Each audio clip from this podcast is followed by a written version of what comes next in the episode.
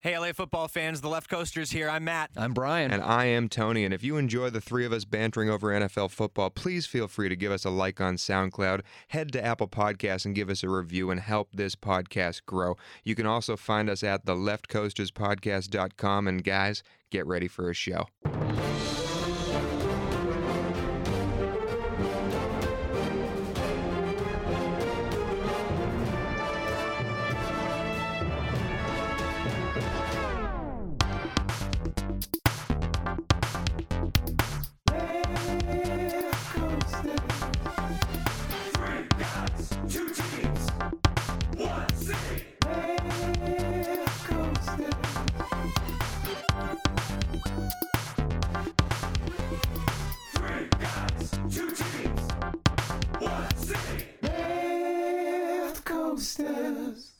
Welcome back, ladies and gentlemen. It is now week two of the Left Coasters podcast. We did it, guys. We made it through a full red zone Sunday, Monday night football, Thursday night football. We saw it all. All the teams played except for those affected by Hurricane Irma. Tampa and Miami still sit at zero and zero and still could win the Super Bowl. But the rest of the teams have played. We've seen just a little bit, a little appetizer. A little appetizer of the full NFL season has come and gone, Mm-mm-mm. and it is now time to debate, discuss, and overanalyze way too much into week one of the NFL season, but that's why we're here, guys. That's why we're here. My name is Tony Cavallo, Brian the Ballerina Balzerini, Matthew D'Angelo Antonio is here, Mr. Hello. Dangles himself. Dangles, the king Dangles. We'll get to him later, but this is week two of the NFL podcast. We're going to dive into the intro right now. A little bit later, we're going to do gravestones. Then we have the Battle for LA section where we dive into the Chargers and the Rams games.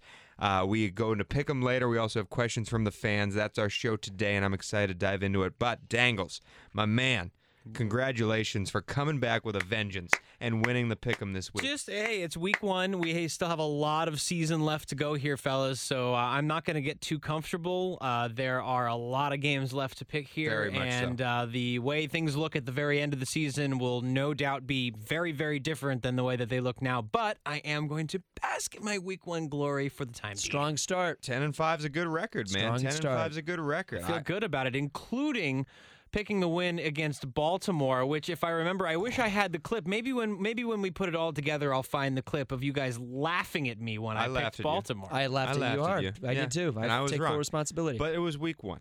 It was week one. We need to hold the horses on everything we say today because we know that it was only week one, and the games, the games, yes, they mattered. But teams have bounced back and bounced back and forth from week one to week two to week three. There's a million football games left to be played, as you said, Dangles. But Dangles, I'm going to put you on the spot right here, right now. oh boy. We know where your heart lies. And we know the biggest game of the week was the Thursday night opener, the Patriots hosting the Kansas City Chiefs. It was. They dropped the banner. They had Marky Mark in town. They had a really weird situation with Roger Goodell there after being the most hated man in all of New England. And then they shit the bed. They flat out shit the bed and let Kansas City beat their butts in to the tune of a two score game. They made Kareem Hunt look like a Hall of Famer. So, my question to you is in our debut of our new section, Dangles, it is your turn to explain what had happened was to the New England Patriots. Oh man. Well, I'll do I'll do the best I can. So, see what had happened was we got beat by the better team that night. You think I'm so? I'm not sure that the Patriots in the long run are are are worse than the Chiefs.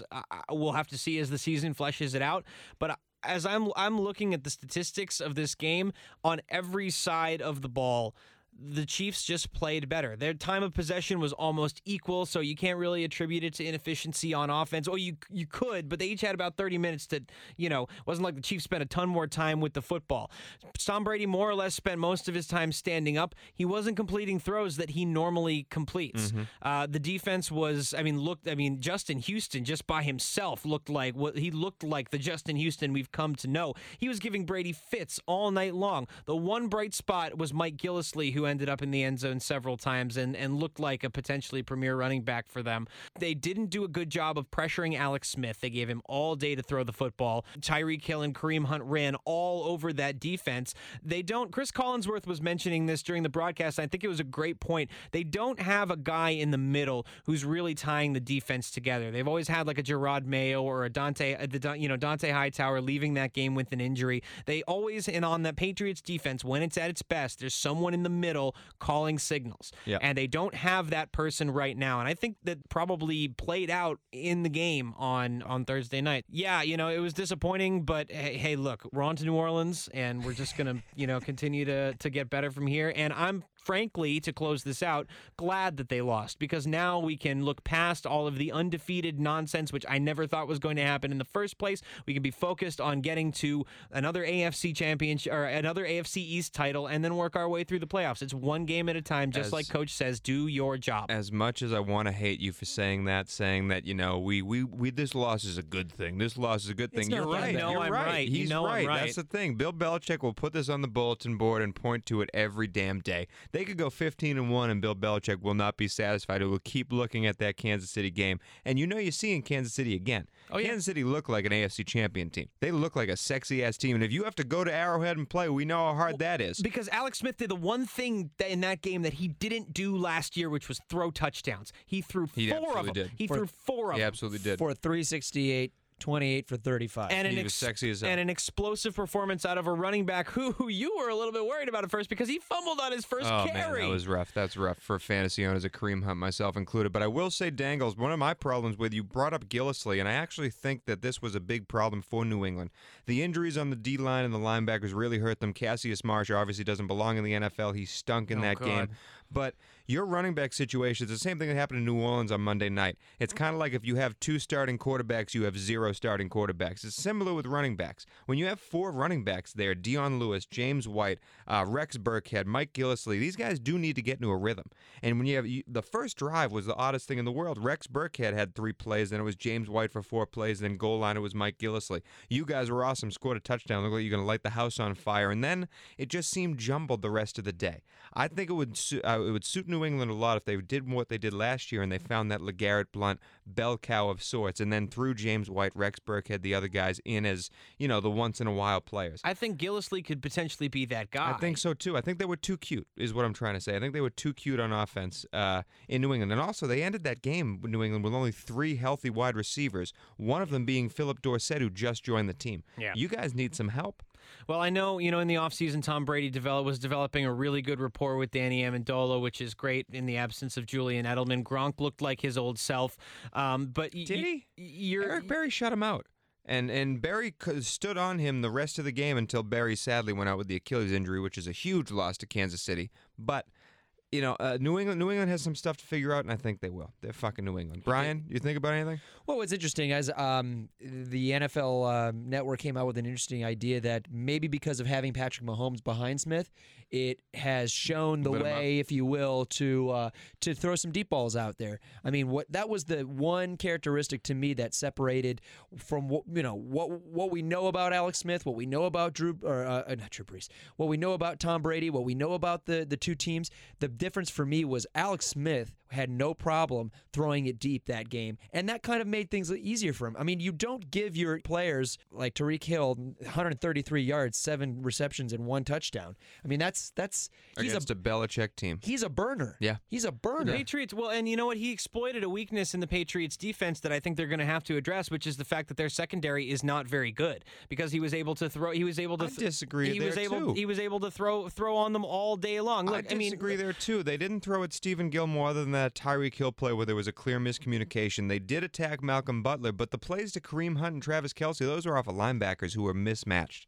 That's the problem. you got, you were having players out there that belong on special teams. Kyle Van Noy and Cassius Marsh are not starting linebackers in the NFL. They're going to get beat every time. They just We've spent- extended Van, Van We've, Noy. we've spent too much time on the Patriots. Thank you for answering our Kevin Hart inspired what had happened was. And hopefully we'll bring that back when the Patriots or the Lions have a what had happened was moment. Maybe the Rams and the Chargers will. Um, but we're moving on now to the big guys, the big statement wins. We've talked about Kansas City. Anybody else make a big splash with a statement win saying, yes, we are here. We're going to make a run the rest of the NFL season? I think the, the the biggest one for everybody here has to be Jacksonville. You think so? Oh my gosh! I mean, twenty nine to seven against Yeah. a Houston team Yeah. that we we felt like with Blake Bortles at the helm, there wasn't really much chance for the Jacksonville Jaguars, other than maybe Leonard Fournette keeping them afloat. What they showed was that having a guy like Leonard Fournette makes everybody's life a whole lot easier. Absolutely. a whole lot easier. And Blake Bortles looked competent.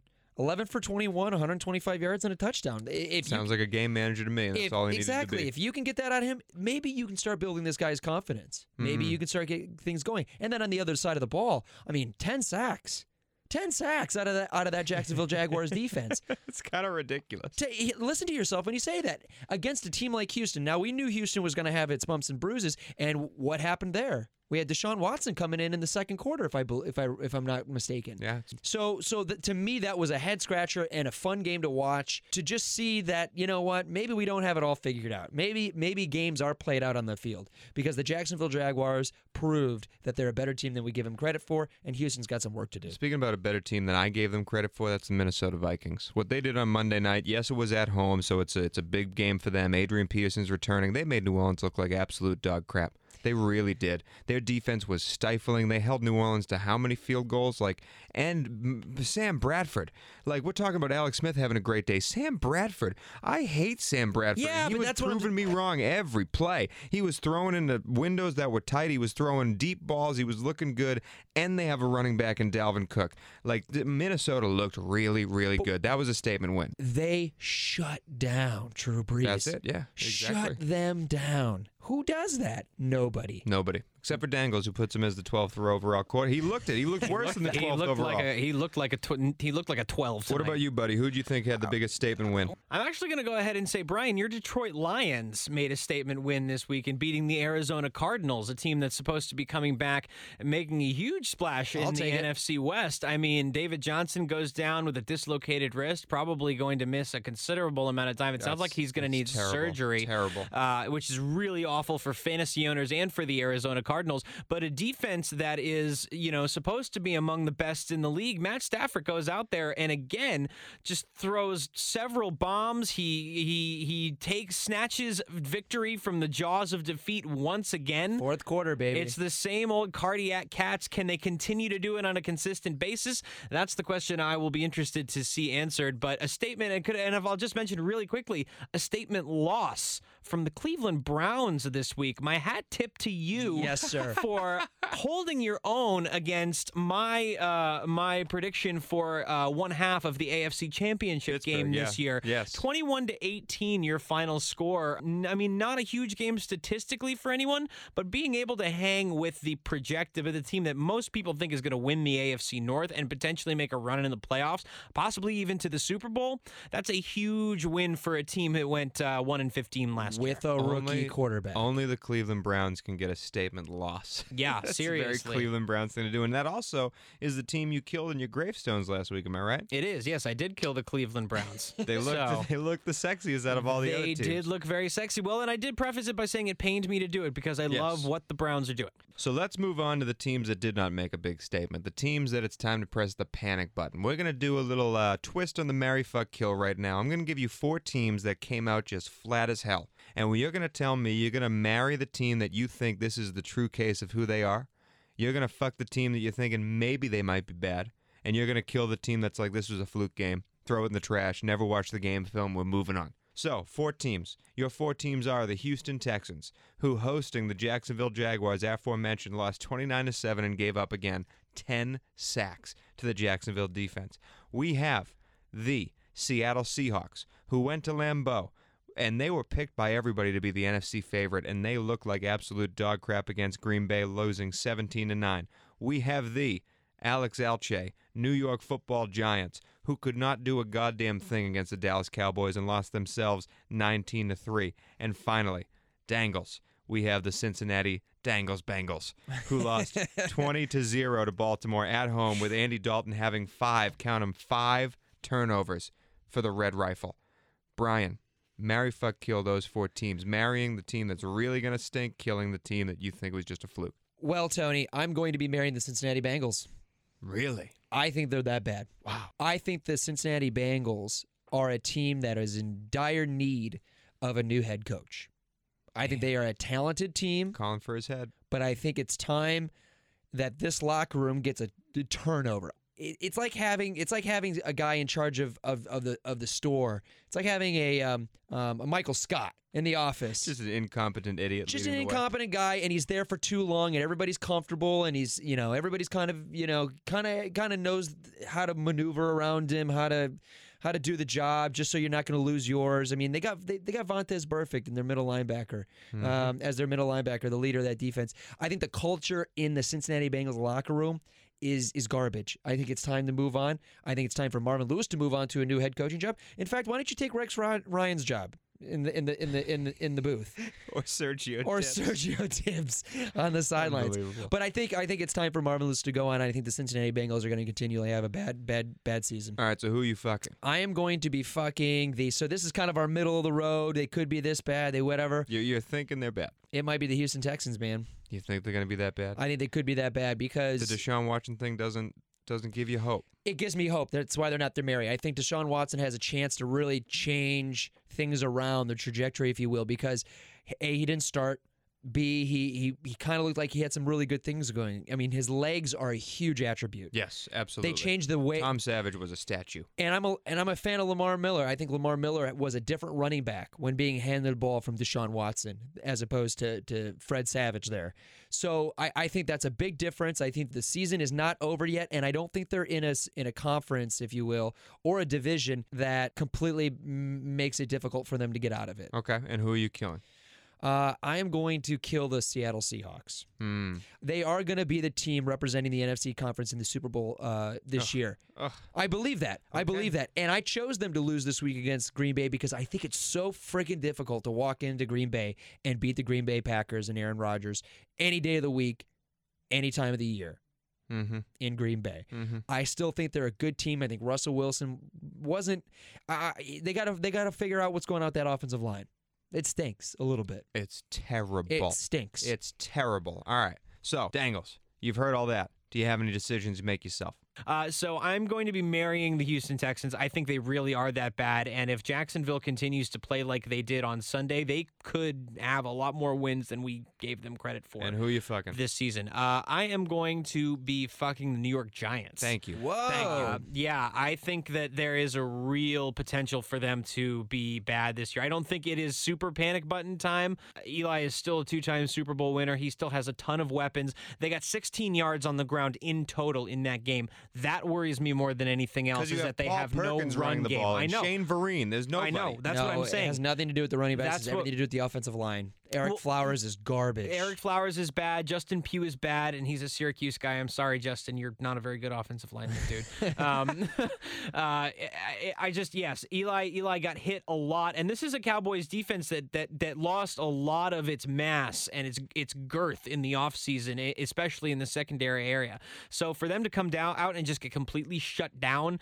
uh, that worries me. It should worry Alex Alche and Giants fans everywhere, and um, because this is the kind of play that can be contagious, especially when Eli Manning is your quarterback. Yeah. So who Uh, are who are you killing then? Who do you that think is a means that I'm also killing the Seattle Seahawks. I do think that uh, it was a fluke for them. Uh, I think that you know they went into Green Bay and they just you know they, they came up uh, uh, against a team that is very good at home with a quarterback you know Doesn't has- lose. who doesn't lose who doesn't lose at home frankly. So I you know that was one of the tougher games on their season. They'll head off to uh, uh, San Francisco next week. That's a home game at CenturyLink. So I think they'll have a little bit easier time with uh, with, with that, uh, Francisco. okay. Here's the thing, guys. You guys are bringing up reasons. I'm going to differ on you a little bit here because you guys are bringing up reasons that you hate the teams like Houston, you hate the teams like uh, uh, the Giants. Seattle has a, the same exact problem, and that is the offensive line. They don't have one. They don't have one.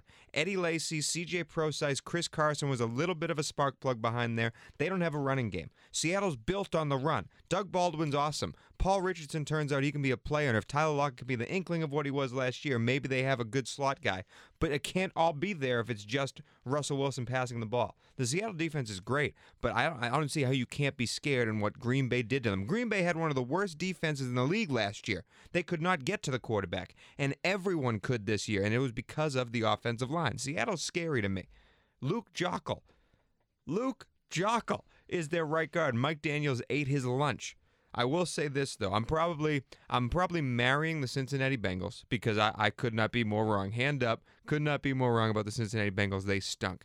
I'm probably having a threesome of fucking with the New York Giants and the Seattle Seahawks. Dangles is just like you just made the fucking rules up again. I've brought this As he goes, this as he goes, As first it goes. as usual. This isn't the first time I've brought up threesomes here, okay? But Seattle's offensive line's terrible. So is New York. So Odell returning makes me a little bit more hesitant to say New York is done.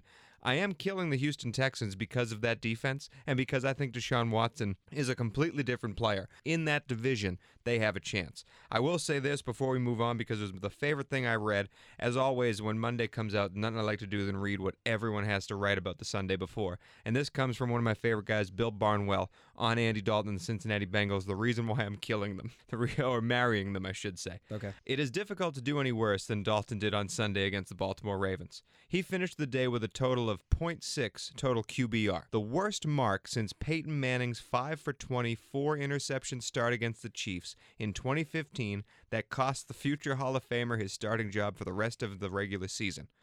A 0.6 QBR is, let's see what Brock Osweiler can do, bad. There you go, Cincinnati. Good luck with the rest of your season. AJ McCarron. AJ McCarron. I knew he'd right make there. an appearance in this pod AJ somewhere. McCarron sitting How can right you there. not? How can you not? All right, that's it for our intro What a section. beautiful wife We you got, a lot to talk about. we got a lot to talk about with the battle for LA coming up. But before we get there, guys, gravestones. And welcome, ladies and gentlemen, to another edition of Gravestones. It is time now we bow our heads. If you haven't gotten the gist of this game yet, each one of the hosts right now is going to pick a team to put to rest for the 2017 NFL season that they will not make the NFL playoffs at the end of the year. Last week, Brian had the first pick and picked to kill the New York football Jets. May they rest in peace. Myself, I picked the San Francisco 49ers. D'Angelo Antonio picked the Cleveland Browns. The new part of this game. And Dangles is going first because he won the pick'em week last week. Whatever team Dangles picks to kill right now, Brian and I could not choose that team this week and must choose a different one. I'm going second. Brian is going last. The horn's on you, Brad guy. You ready to make a, a pick? Do you have three possible teams over there? I do. Okay. Mr. D'Angelo Antonio, Yes. last week you killed the Cleveland Browns. the floor is yours. All 31 other teams are at your disposal. Who will you put to bed? Welcome to this American life. Am I real class? no. Um, this week, uh, my gravestone will be going to the New York Jets. Damn it. Damn it. Congratulations, New York. You put out not one, but two shitty football teams this season. the worst of the two of them scored nine more points than the one that's supposed to be good. The one that I actually think, or thought, could potentially win the NFC East. But no, no, no. The New York Football Jets, you you have reached uh, in one game a new level of awfulness. Josh McCown, 26 of 39 for 187 yards and two picks. Bilal Powell ran for 22 yards on Bilal seven Powell. carries. Plow, plow. 22 yards on seven carries. Their leading receiver was Jermaine Kearse, seven catches for 59 yards. There is no way in hell this team is making the playoffs this year. I'm killing the Jets. Goodbye. I'm sorry, Todd Bowles. Maybe you will find a coordinator job somewhere, but this is your last year as the Jets coach. Well, now I'm in trouble. Candle's been snuffed. Now I'm in trouble. Because I don't believe that I'm ready to kill the Cleveland Browns yet. What? I know. What? I know. Cleveland looked really good against Pittsburgh.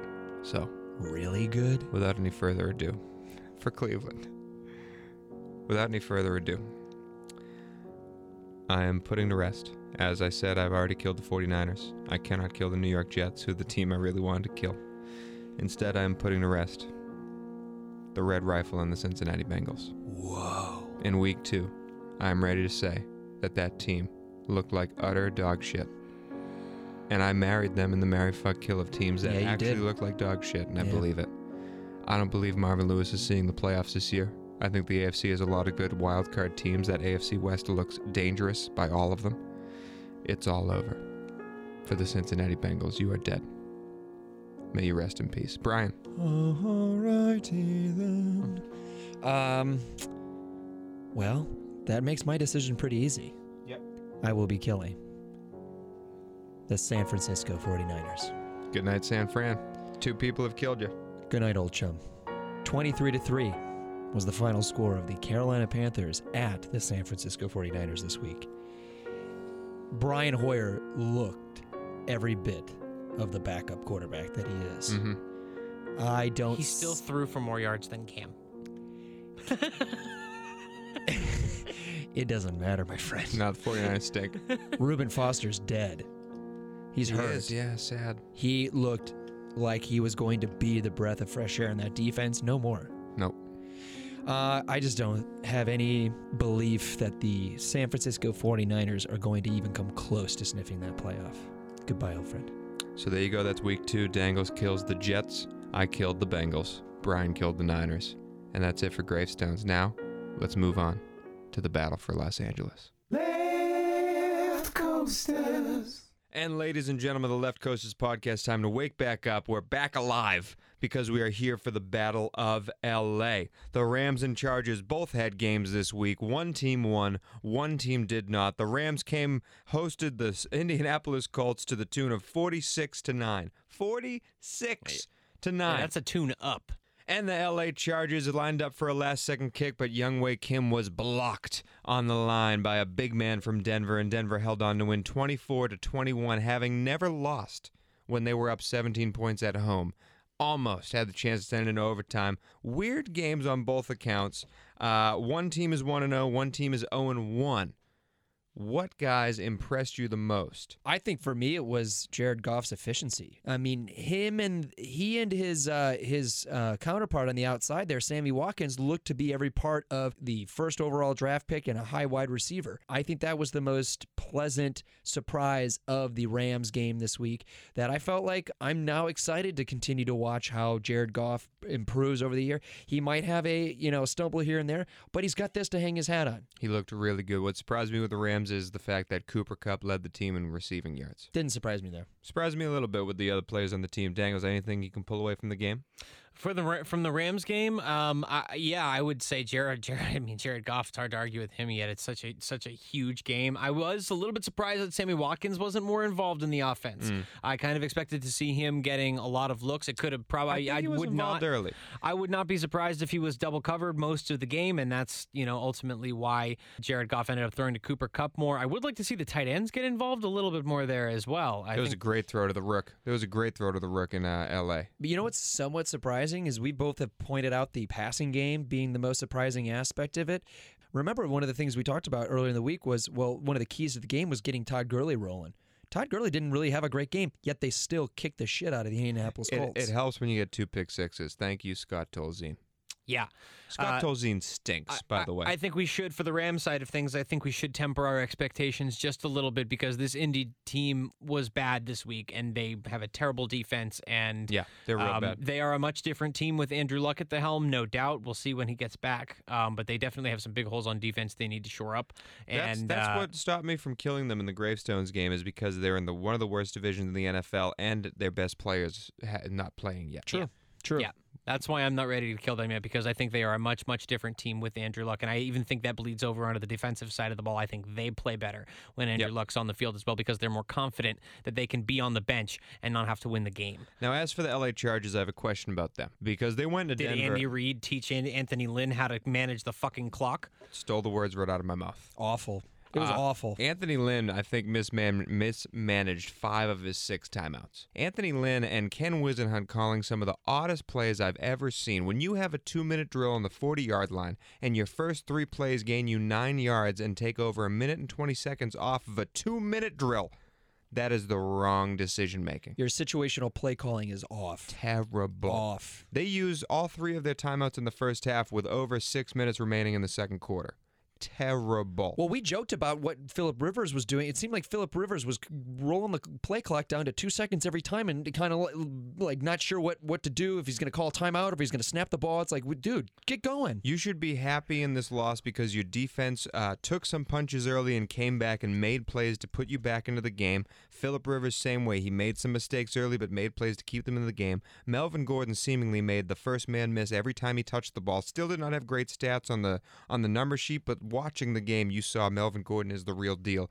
Keenan Allen dropped too many balls to my liking, but that offense will find its way. What surprised me the most was the new greybeard not I didn't I never expected this guy to not understand how to d- develop game plays. He does have Gus Bradley and Ken Whisenhunt, two future coaching Hall of Famers, on the sideline, so maybe he learned how to manage a game from them. But that was terrible. Yeah, it, It was, was not awful. good. It was not good. And we should be happy about that game. They went into Denver and had, were a block kick away from going into overtime in Denver. It's a tough place to play, whether you like the Broncos the fact or not. that they were even in a position to be in a to be a, a field goal away from winning this game is incredibly impressive because the first half of football was crap for them and they didn't look too much better coming out of the locker room in the last half of things. But this is the problem for them is that they cannot spend the rest of the season playing from behind. yes, because we talked about one score games. uh, That's exactly it. They can't because the difference between Philip Rivers and a guy like Matt Stafford, who is going to pull it out in the last minute situation, is that Matt Stafford throws a touchdown when Philip Rivers throws an interception. and and it's really important that you point out Matt Stafford. You remember who they were playing? Trevor Siemian. Siemian, Trevor, Siemian played great. Siemian played amazing. Siemian played great. So, and with with how hard the Chargers have one of the hardest schedules in the NFL this year, with the difficult teams that they're playing, they're not going to be afforded the opportunity to be behind in games. They're going to need to get touchdowns. Philip Rivers' line looks decent. It's not terrible. He threw for three touchdowns on 22 of 33 for 192 yards. The one pick that comes along with the territory of Philip Rivers. He didn't look terrible. Um, but they can't no, be the playing team. from. that's the thing. The team didn't look bad. No. And, and when you go, Vegas always sets the home field record at minus three. The home team's always favored by three points. It's just a natural thing to happen, and they only lost by three. But I feel that if Anth- if I got to sit through Anthony Lynn making these head scratching decisions week after week after week, it's going to give us a lot of talk to talk about on this podcast. But those were some boneheaded decisions was, in the first game of the NFL. It his NFL. first game. Let's not let's not you know run around with our hair on Vance fire Joseph's just first game too. It was yes, and some guys are going to have different first games than other guys. Somebody had to lose that game, Correct. So you know someone was going to get their first win as an NFL head coach, and someone was going to end up losing that game. And I think you really have to have you're really going to have to point your fingers at the Los Angeles secondary. The Chargers secondary. Yes, because when, when Trevor Siemian throws two touchdowns on you, goes 17 for 28 and 219 yards, that that that's got to call into question because he looked fluid back there. He looked, looked great. really good. And I understand that Anderson and Charles kind of had some, but neither one of them scored. So my question now is, all right, come on, we've got the defensive line. Linebackers played okay. Where are we at secondary? Hmm. Where are we at? they sacked Trevor Siemian four times. I, and most of those sacks came at the end of the end of the game. right? Terrible sacks by Siemian. You got to get rid of the ball. You got to But get rid yeah, of the ball. You're right. But I think that secondary's got to that that secondary's got to lock things up because they're supposed to be one of the better in the league. So then, who do they face next week? What quarterback is going to attack that secondary next week? I'm gonna say uh, it'll be it'll be fun. Uh, could be a battle of an interceptions between Jay Cutler and Phil Rivers. Miami Dolphins uh, are in town. They will play the Chargers at the StubHub Center. Oh yes. We should have gotten tickets for that one. Oh yes, we get Smoke and Jay Cutler at what time in the day? And that's Ah, going to that's be gonna- at 405, 1 o'clock Yeah. uh, our time. Oh, appointment television. There's what- going to be plenty of that on Red Zone. Smoking Jay against the. Oh, and here's the thing. Here's the thing. If Jay Cutler comes out and starts punching your secondary in the mouth, it's going to be a long season. And If you think this- Trevor Siemian's going to take shots deep, wait till you see. Wait Smoking till you Jay see Cutler. Jay. and This Jarvis is- he and he DeVante closes his Parker. eyes and throws the ball. And Jay Ajayi's much better than C.J. Anderson. And that offensive line is supposed to be better. Than, This is a Oh, win. This is a win that they need, especially after losing this one to Denver in such close fashion. They must get this win because after Miami, it goes Kansas City. That one's at the StubHub Center. Eagles visit the StubHub Center, then they go to New York to play the Giants, then they go to Oakland, and then they go to Denver, and then they uh, then they play Denver, at, and then they play Denver at home, and then they go to New England to play the Patriots. Okay, so this is a must-win early in the season what for did I say? I, I take, I take everything I said back earlier.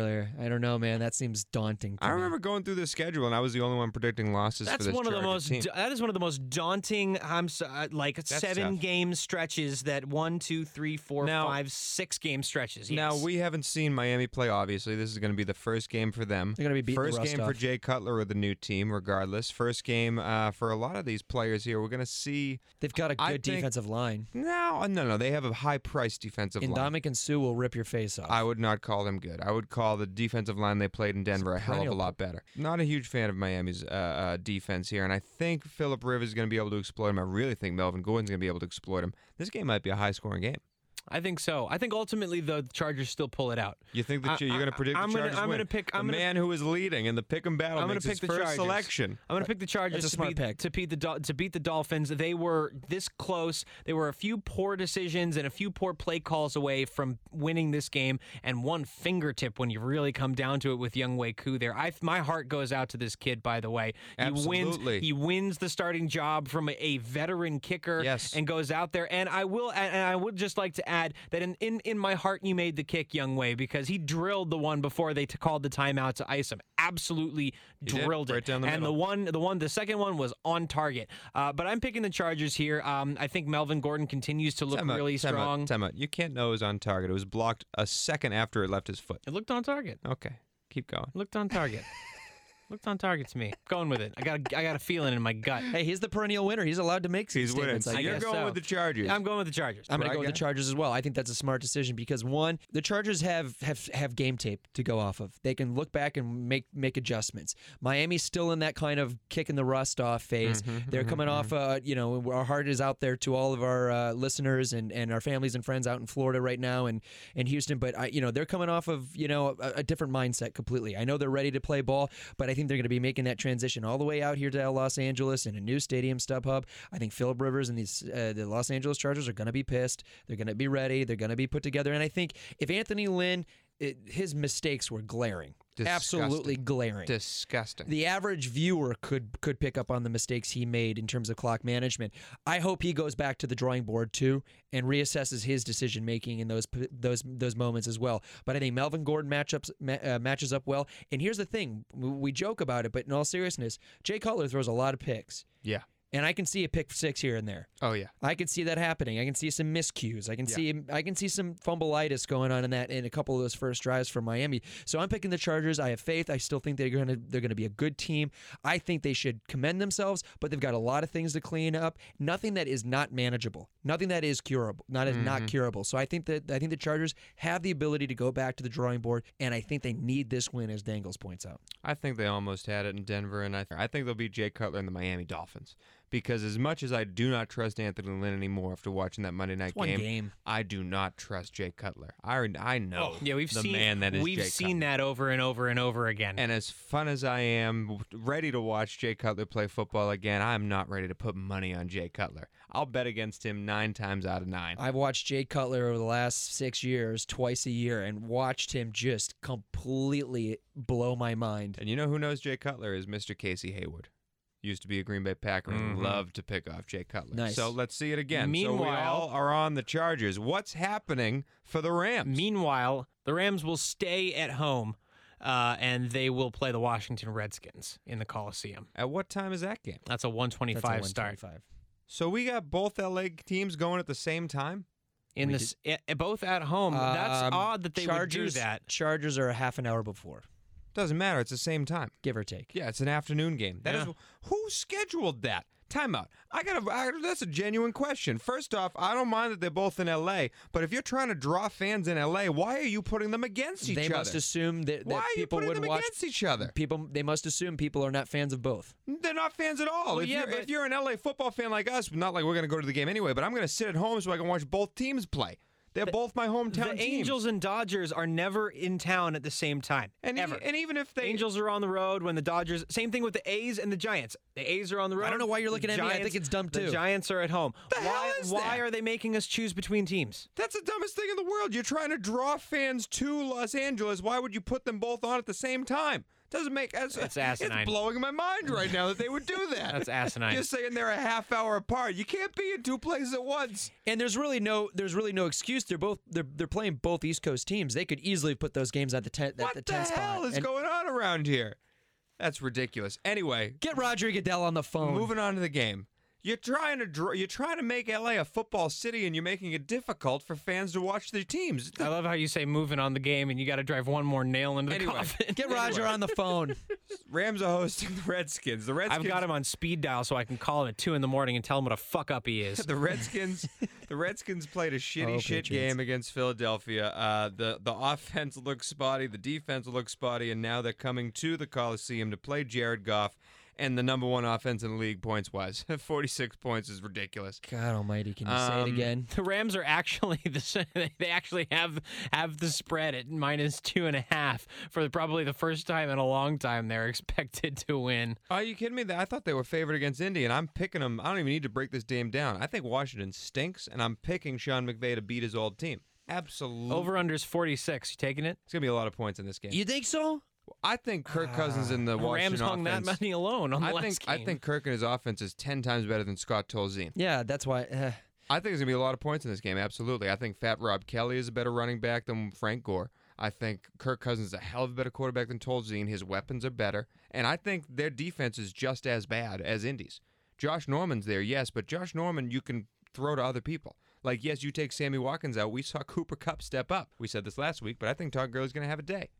We say that every week. I think uh, uh, when you said Sammy Watkins got, inv- uh, you were a little disappointed Sammy Watkins wasn't as involved, and Todd Gurley again had a terrible rushing per average. They were up 30 points for the most of that game, so that game now becomes we're just waiting to get out of here. So they're not going to force it to Sammy. They're No. just going to run it down the throat and do easy, easy, easy, easy. And that's what I think changed those stats a little bit. I think it differs up when you're actually in a game that you're going to have to contend with. I don't think it's going to be a 46 to nine win. I No, think we're probably not. Washington. No, I agree. I think I think the Rams ultimately win this one as well. But it's in the Coliseum. Um, you know, they're getting more and more comfortable playing at home. I think McVay is is fired up to win after a big blowout and after you know going up against his old team and its old quarterback and all that stuff. They're getting comfortable playing at home because you know it's very quiet there. yeah, There was nobody right. at the game. No, there was not. The seats were. And how are you planning to have two games on at the same time if you can't even fill the seat up in one of them? I, keep going. I'm sorry.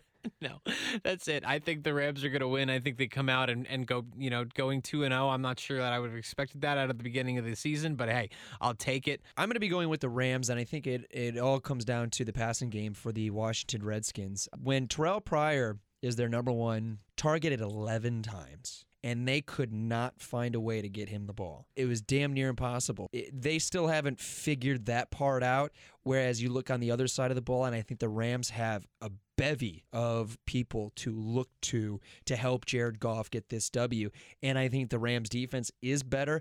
I and I think the special teams, Johnny Hekker, Johnny Hekker. Congratulations on the new contact there, Hekker. Wow. Two years, I believe. What is two years, ten million? Did you guys see Pat McAfee break It break was down? hilarious. Yes, I did. And I it was, just about to bring and this it up. informed me. Like Pat McAfee broke down. I think it's on his Twitter. Pat McAfee broke down a punt that Johnny Hekker did, where Johnny Hekker punted a football sideways so it would bounce correctly on the turf. Pat McAfee, one of the best punters of the last ten years, breaking down the game from his couch, beer in hand, and did it better than Rex Ryan ever could. I loved it. I thought it was awesome. I'll have to All check that out. Fans to go check it I'll out. have to It check that out. cool. Yeah, it was really it was really on point. He talks about why he's kicking it in the direction he did and and, the, and the, with the spin that he has And how on hard it. it is to and do he's it. like, if you miss this, it's going seven yards. Like, so you have to hit it just the right way. And he goes, he's like, look at this motherfucker. It goes out at the six.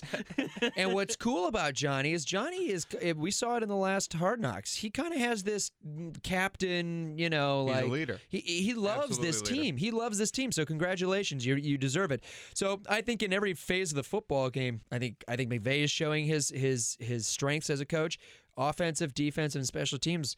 The Rams look good. I like it, and who knows to be who knows how to beat Washington other than the man who was there for the past few years and Sean McVay. And also, if you're looking at fantasy plays, Nelson Agholor and Torrey Smith had a couple of plays that were just right there in the Philly game, but they were open deep. Look for Tavon Austin to be open on some of these go routes. You guys know how much I hate Tavon. I think they send the speedster deep, and he's going to be open, and you just got to hope Jared Goff hits him. So three, the three of us. We're six and zero on LA right now. We're all picking LA to win all. Every one of us is picking LA to win both games. And Love Wade and Wade Phillips, man. Wade Phillips. Another way we can't get through a podcast without mentioning Wade Phillips. So the two games that are happening at the same time, you'll have to be pressing last on your remote to get both of them at the same time, and a dumbfounding decision of scheduling. L.A. Rams win. L.A. Chargers win. We're gonna be moving on. We were all made this decision last week. The Chargers lost their game. The Rams won theirs. So where are you on the scale? Of LA fandom, a one being you are a diehard Chargers fan, a ten being a diehard Rams fan. I'll tell you, I was a seven last week, and the Rams played real good. The Chargers made me real angry, not because of their play, but because of the graybeard Anthony Lynn not knowing what a timeout was. I'm going to go with a 7.5. 7.5, leaning a little bit closer to Rams fandom. 7.5. you just- Brian. what rules matter to you? I just Make it a Brian, you 7.8, at why five. not? Brian, you I was at a at five. You were five. right in the middle. I was at a five, and my my justification for that was I wanted to see what the coaches did. So, what did they do? Six. I'm at a six. Leaning towards the Rams. Chargers not getting the love. I am. I think for the same reasons why you thought Anthony Lynn made some really bad choices and bad decisions, and, and they were dumbfounding, and I and I don't like that. I just flat out don't like that. I don't want to watch that. I don't want to see that. They, the game should be lost on the field, not on the coaching staff. And I think that was clear. And I think Sean McVay showed what happens when things go right, when Mm-hmm. prepared and you're coached up well, and you know you make adjustments and things go well. Now we'll see what next week's all about. I'm excited to see what he does to his old team. I I'm watching the coaching really really hard, and I want to see Jared Goff continue to move forward.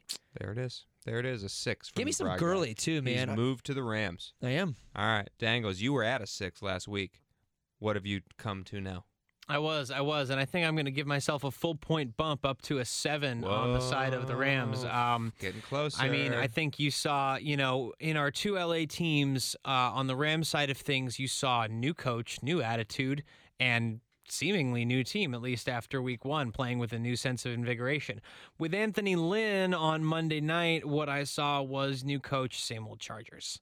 And that's not going to cut it uh, for the Battle of LA this year, as far as I'm concerned. I want to be a fan of a team that is going to make me want to turn the game on every Sunday. So when I pop out of bed at nine o'clock and start throwing my gear on and getting ready to go to wherever we're watching football, which is either Glendale or my living room, uh, you know, I want to be able to go. I'm friggin' stoked for the Rams game this afternoon. Jared Goff is going to air it out. Cooper Kupp is going to dive over six people to, you know, catch a football. Aaron Donald's going to have seven sacks, and like that's the kind of, you know, that's the kind of of of of enthusiasm that they inspired me this week in me this week, and I just didn't get the same feeling out of the Chargers, even though on paper, sure, they've got the sexier team. So, uh, I, and I love what it just Sean seemed to make every decision and call it right, and just did did an incredible job at, at, the helm on Sunday. So kudos to you, kid. You deserved the game ball, um, and I'm really looking forward to watching this game next week. Let's hope that it's not just Indy was the God's worst team, and they just come out and lay an egg against Washington, and we're over here next week going that they stink. I'm now a four. And that's all we got for the battle for Los Angeles. Now we're moving on to questions from the fans, and then afterwards, Dangles gets to defend his crown as the leader in the Pick'em Challenge. After week one, Let's go, baby. So, hey, we're all on the Ram side, so I believe we say ram, Ram it. it.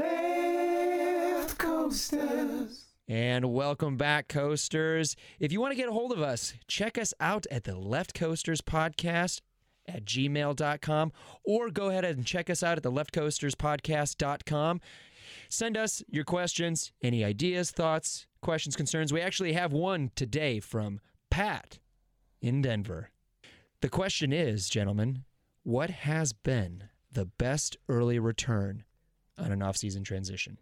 Okay. Again, that's what has been the best early return on an off-season transition. Okay, so we're week one. We've seen all these free agents play with their new teams at least once. Can we at least acknowledge that it is way too fucking early to be making this kind of analysis? But okay, good. I have an answer immediately. A team, a player that not only won the game for his team, set the tone, did everything he asked him to do, and got paid a boatload of money, and was worth every dime thus far.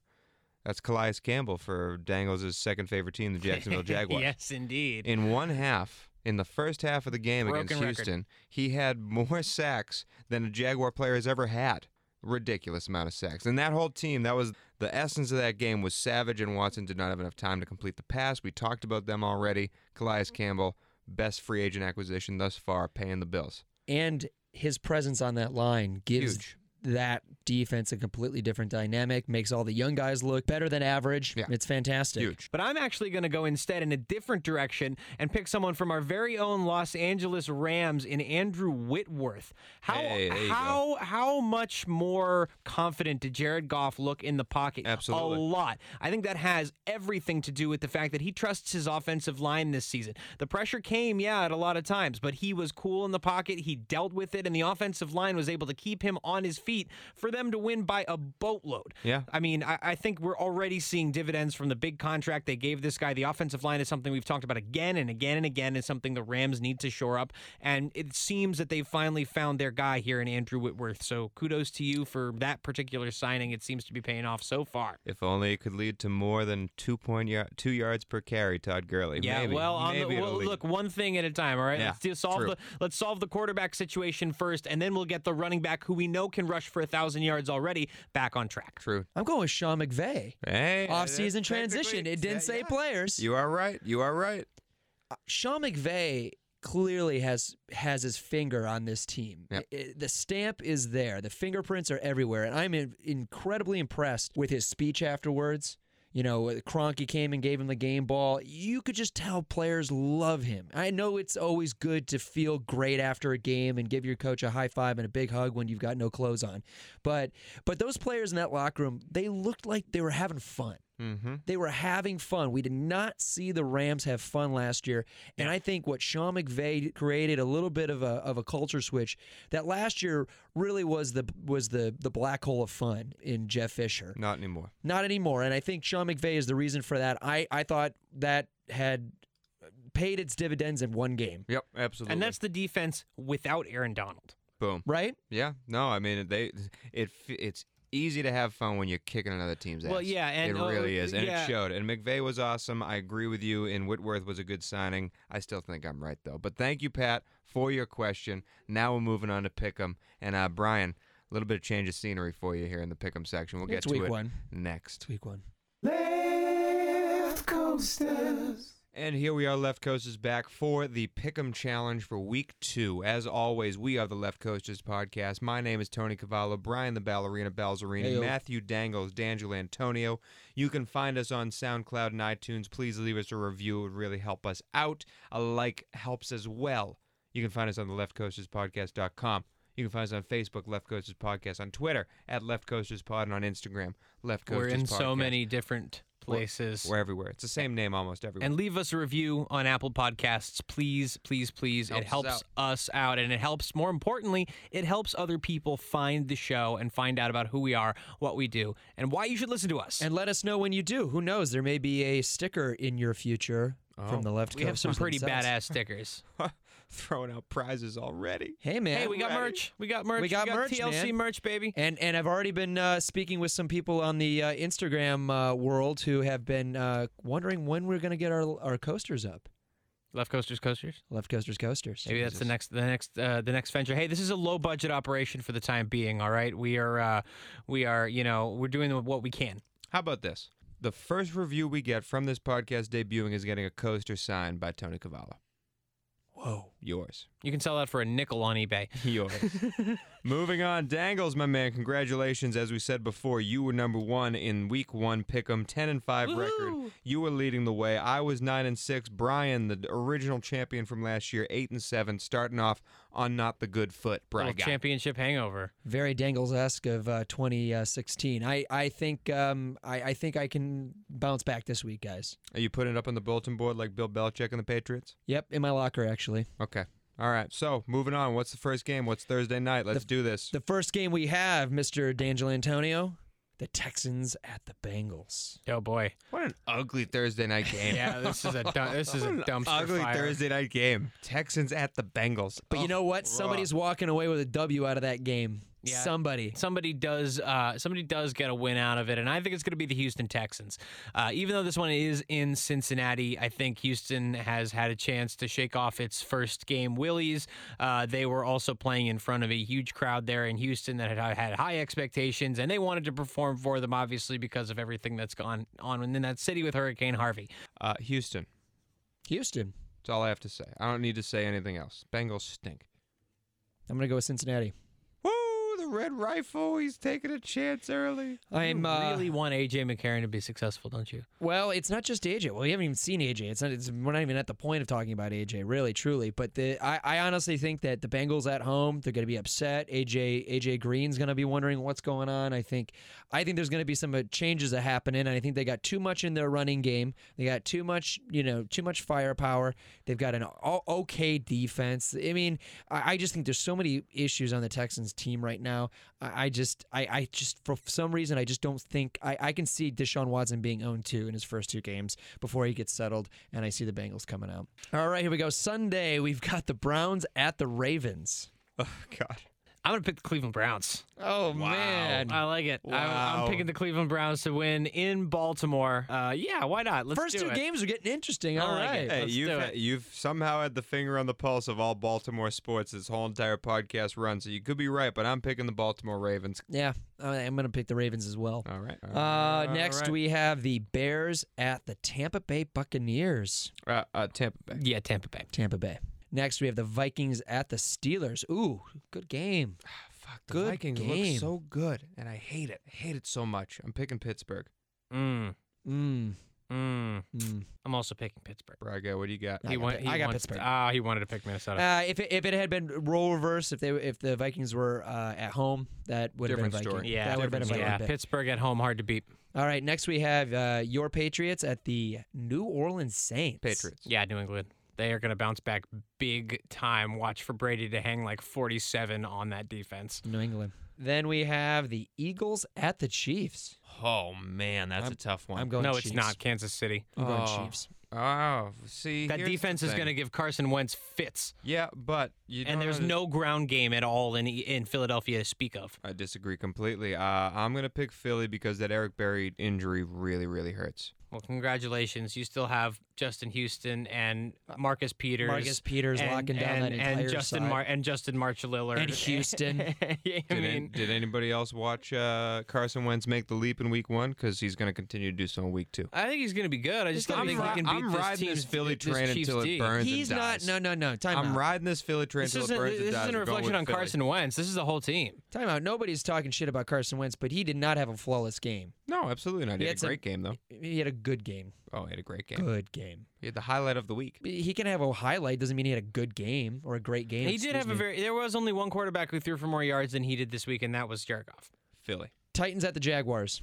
Still in the uh, early games here. Ooh, see, you know, normally you jump right to Tennessee here, but uh, the way Jacksonville is D, especially considering that Jacksonville is at home. By the way, no idea if this game could even be played in Jacksonville. That city's basically underwater right now. Yeah. Uh, so, I, I- assuming that Everbank is dry, I am going to pick the Tennessee Titans. I don't think you're going to see Calais Campbell get four sacks No. again. Not on uh, the Tennessee Titans offensive line, which is among the better ones in the league. And I think they're just a more complete team. The Jaguars, at the end of the day, still can't score, and they lost their top rece- uh, wide receiver to an ACL injury that'll end his season. Leonard Fournette was as good as advertised. I pray as a Jaguar fan that he continues to be as good as advertised, but I'm picking Tennessee to win. I'm picking Tennessee to win still. I'm going to pick Tennessee as well. I think Tennessee needs to reevaluate their uh, offensive line. I think Jack Conklin, who was a great right tackle for him last year, kind of looked a little uh, suspect, but that again, it was against Khalil Mack. So, you know, I don't think the Jaguars are going to be able to put that much pressure as they did uh, on Houston's uh, offensive line. So I think um, I, th- I think Mariota puts up two bills easy. Uh, next, we have the Cardinals at the Colts. Ugh. Arizona. Ugh. Put me down for cards. I mean, it, it, it's not going to be Tolzien, right? It can't be. You can't have Tolzien start. Not after not after what happened last week. So it has to be Jacoby Brissett's Brissett, who's gonna only have had a- two weeks in the offense. So I have to go Arizona, even though they lost their running back and Carson Palmer looked utterly unmatched as the game unfolded Yeah. against Detroit. Yeah, yeah, yeah. And the Arizona Cardinals defense couldn't stop Detroit to save the day. They look headless out there. A lot of their DBs. I'm going with Arizona, even though if Jacoby Brissett comes in and wins this game, I'm not surprised. I'll be surprised.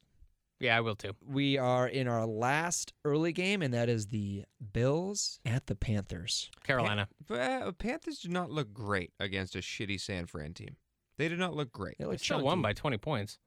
Yeah, but like you said, Cam didn't really have the best statistical day, but he doesn't usually have crazy passing statistics. No, I mean he he is more of a combo guy. I, I just I don't see the Buffalo Bills anemic offense being able to get much started against that Panther defense. Nah. If they can exploit the secondary, then they might have a chance. But that's going to require that that's going to require Tyrod Taylor to take big risks and go long to a largely unproven wide receiver in Zay Jones and Jordan Matthews, who looked like garbage last week. Charles Clay was his favorite target. So I mean, I'm I, I'm I, I don't think Tyrod Taylor is going to take those risks, uh, and I think Carolina pulls it out. Yeah, me too. Carolina. Carolina as well. First afternoon game, Jets at Raiders, Oh God, Oakland. Oakland. Next set of games, we've got the 49ers at the Seahawks. Seattle. Yeah, Seattle. Seattle. So those two games don't bother watching. Nope. and then the last of the mid afternoon games, Cowboys at Broncos. This is going to be a game. good football game, and this Good one's in game. this one's in Denver too. I'm picking Dallas because Denver is not a good offensive team, and somehow they managed to put completely. somehow they managed to put 24 points up against against uh, Los Angeles on Monday night. I don't think they're going to be able to repeat that on a consistent basis. That offense looked really good on Monday, and I'm still going with Dallas because I think Dallas is the best team in yeah, the NFC. I'm going Dallas as well. I'm Now, to- by the way, now that Zeke's there for the full week, if we Different did our. NFC preview again, it's Green Bay versus Dallas in the NFC Championship. I'm still picking Green Bay to win the Super Bowl, but Dallas is the best team in the NFC. you I- picked the Packers, uh, Patriots to win the Super Bowl this year. Um, yeah, you're right, but I'm still picking the Packers to be in the Super Bowl, but Dallas is the best team. I think after watching Seattle, I would make the same assessment. In my own case, I picked the Seattle Seahawks going to the so NFC. who, who wins Dallas? Uh, Dallas. uh, okay. No respect for Denver at home, but okay. Uh, then this is the uh, they Sunday night gave it up on Monday. y- young Odd young series way. of events. Odd series of events. Uh, last game is the Packers at the Falcons. That's the Sunday night game. This say, is going to at- be a good one. Atlanta did not look great playing Chicago. Chicago almost came back and beat them, had a chance to score a touchdown late and steal a victory there. Green Bay did not look great in the first half against Seattle. We're actually down 3 nothing at home against an anemic Seattle offense. Couldn't score, couldn't do anything. And then they found the gift in the second half. Uh, if they start off like that against Atlanta, they're going to get blown out. And I think they will. Atlanta's opening up that stadium again. Atlanta knows how to beat Green Bay. I think they're better all around than the Green Bay team. Green Bay still doesn't have a rush, rushing offense. They refuse to run the ball. They refuse to run the ball, and it makes me mad every week. It really does. Uh, I'm picking Atlanta.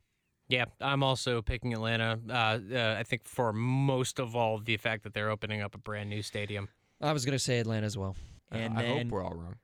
and then here is the Monday night game. My Detroit Lions at LJ's New York Giants. Wow, welcome to prime time, Detroit. How, how does it feel? How does it feel? It'll feel good when they win, but until then, it's nothing more than just an opportunity to be embarrassed. Do you think they're going to win? Yeah.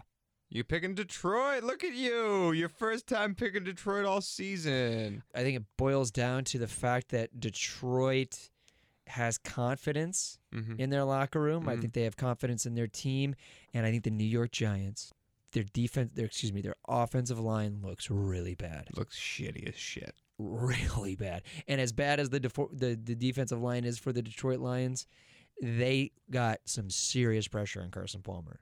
Mm, oh, yeah, Serious pressure. Absolutely. And Eli's not faring any better. and I don't think Eli's going to do better. And I, I hope OBJ OBJ plays. I think that'll make it for an interesting game. But even if he's not 100, percent that still doesn't bode well for for Eli and the um, wide receivers for that team. So you're saying Detroit has a lot of confidence heading into this game, and New York Giants look like shit.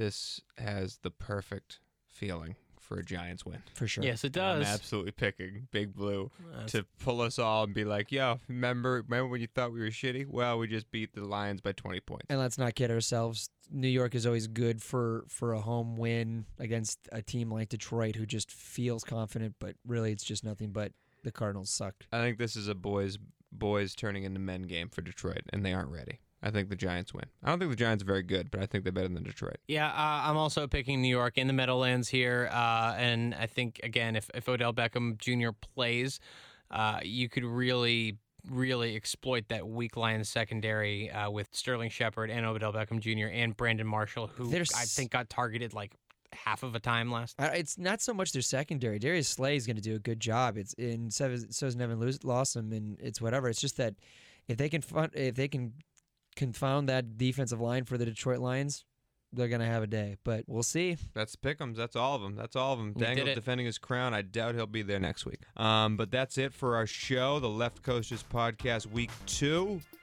Getting ready for week three, and we got some fun stuff coming in the next few weeks, guys. Get ready. We got a lot of fun guests coming in. We got a lot of fun people to talk to and to talk football about.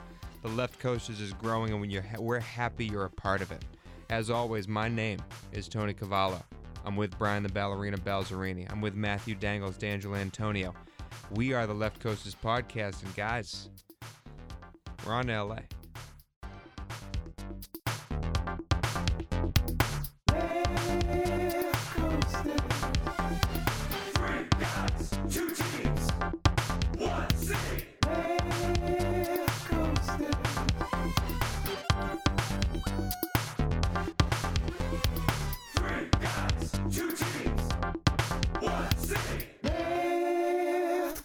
Coasters.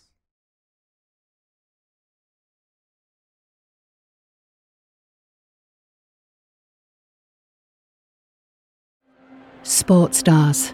They're like superheroes. but they're actually real. which is why we've made a podcast about them. You see, They've all got a story. but too many of these stories were cut short. Kobe Bryant, Payne Stewart, Flo Flojo, Phil Hughes. Justin Fashanu, We're writing episodes about all of them. and sadly many more.